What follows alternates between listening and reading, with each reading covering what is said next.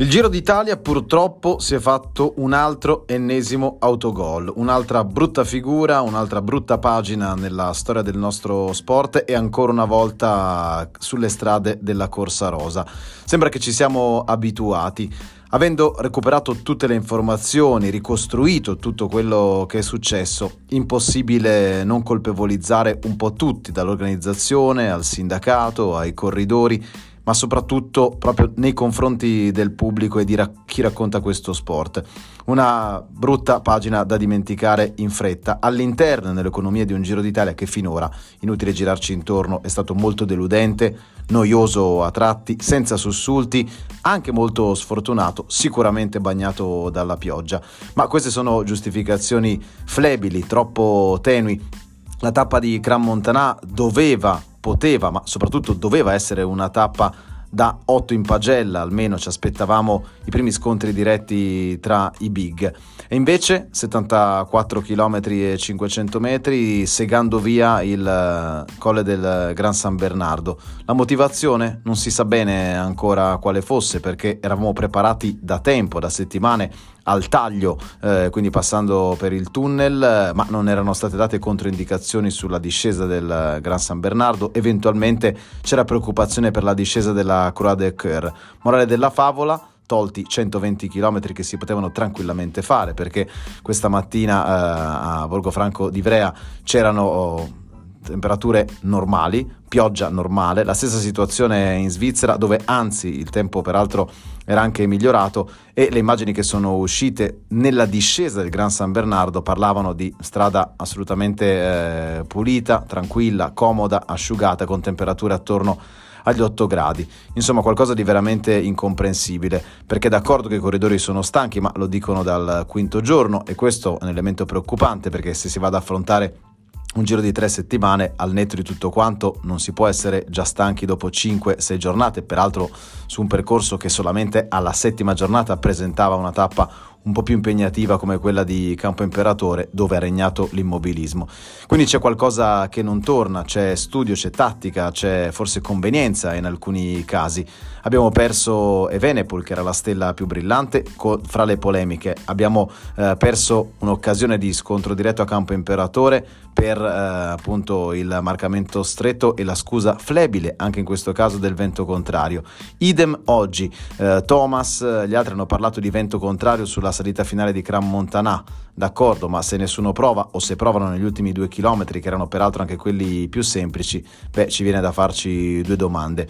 Con tutti i suoi lumi, con tutti i suoi limiti, la baracca paradossalmente l'ha salvata Thibaut Pinot, perché eh, ha attaccato, ha fatto fuoco e fiamme, ha sbagliato tatticamente, con un errore, se vogliamo, da principiante per uno che aveva in pugno una tappa del genere, ma i suoi litigi, i suoi battibecchi, le sue scaramucce con Sepeda alla fine gli sono costati quella vittoria di tappa che insegue in un grande giro dal duemiladiciannove, al Tour de France, al Giro d'Italia addirittura dal duemiladiciassette, e eh, alla fine ha vinto Enel Rubio, quello che sembrava essere il più sofferente, ma il più scaltro, il più bravo nel finale, per la gioia della Movistar, per la consacrazione di questo colombiano che è indubbiamente un grande scalatore.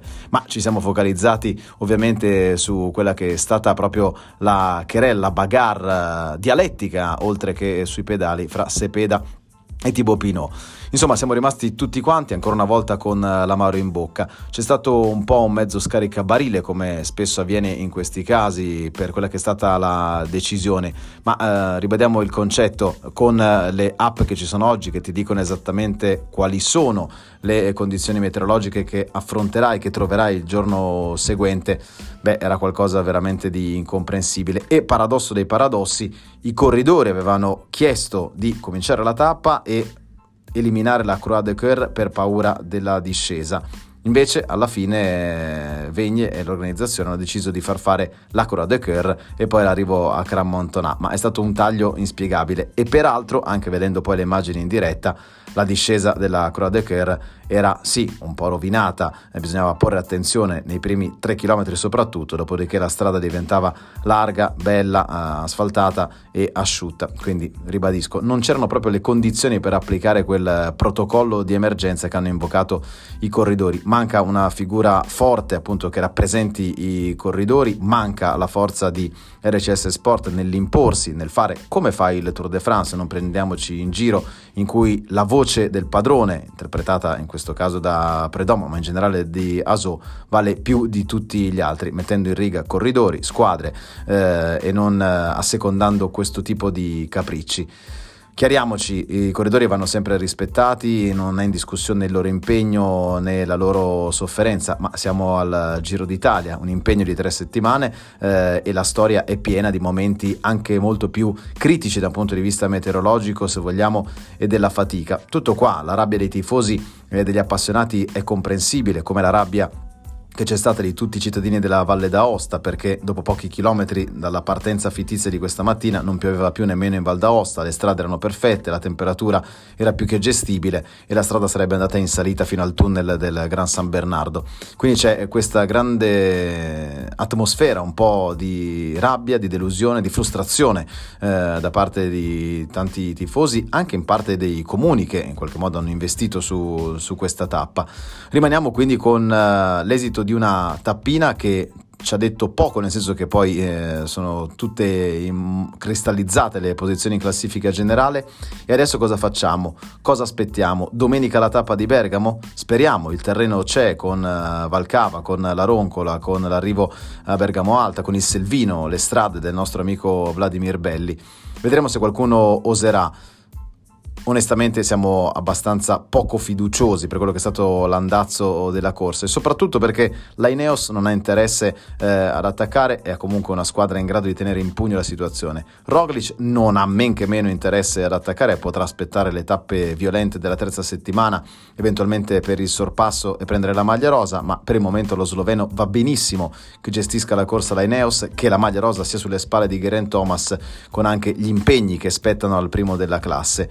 Vorremmo e eh, spereremo appunto negli attacchi di quelli che sono dietro, ma anche in questo caso Almeida non è un attaccante, anche se resta pericolosissimo da qui alla fine, il distacco di ventidue secondi, però è, l'abbiamo soprannominato l'anonimo, è un attendista, eh, quindi di sicuro non sarà il primo uh, ad attaccare.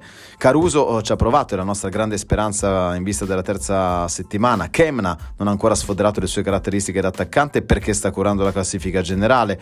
Ha dato una spolveratina a Dunbar, insufficiente però per mettere in difficoltà i big.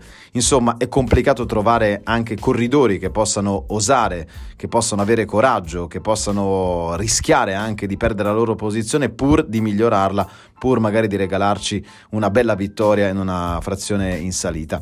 Una seconda settimana quindi di attesa, ancora caratterizzata da polemiche dopo il lungo strascico della fuga, come è stata interpretata da alcuni, di Remco Evenepoel. E noi che amiamo profondamente il Giro d'Italia, che amiamo eh, il nostro paese, che vorremmo vedere i corridori battagliare, per il momento insomma eh, siamo rimasti così, eh, con eh, tanta delusione, con rammarico di quello che sarebbe potuto accadere e non è accaduto.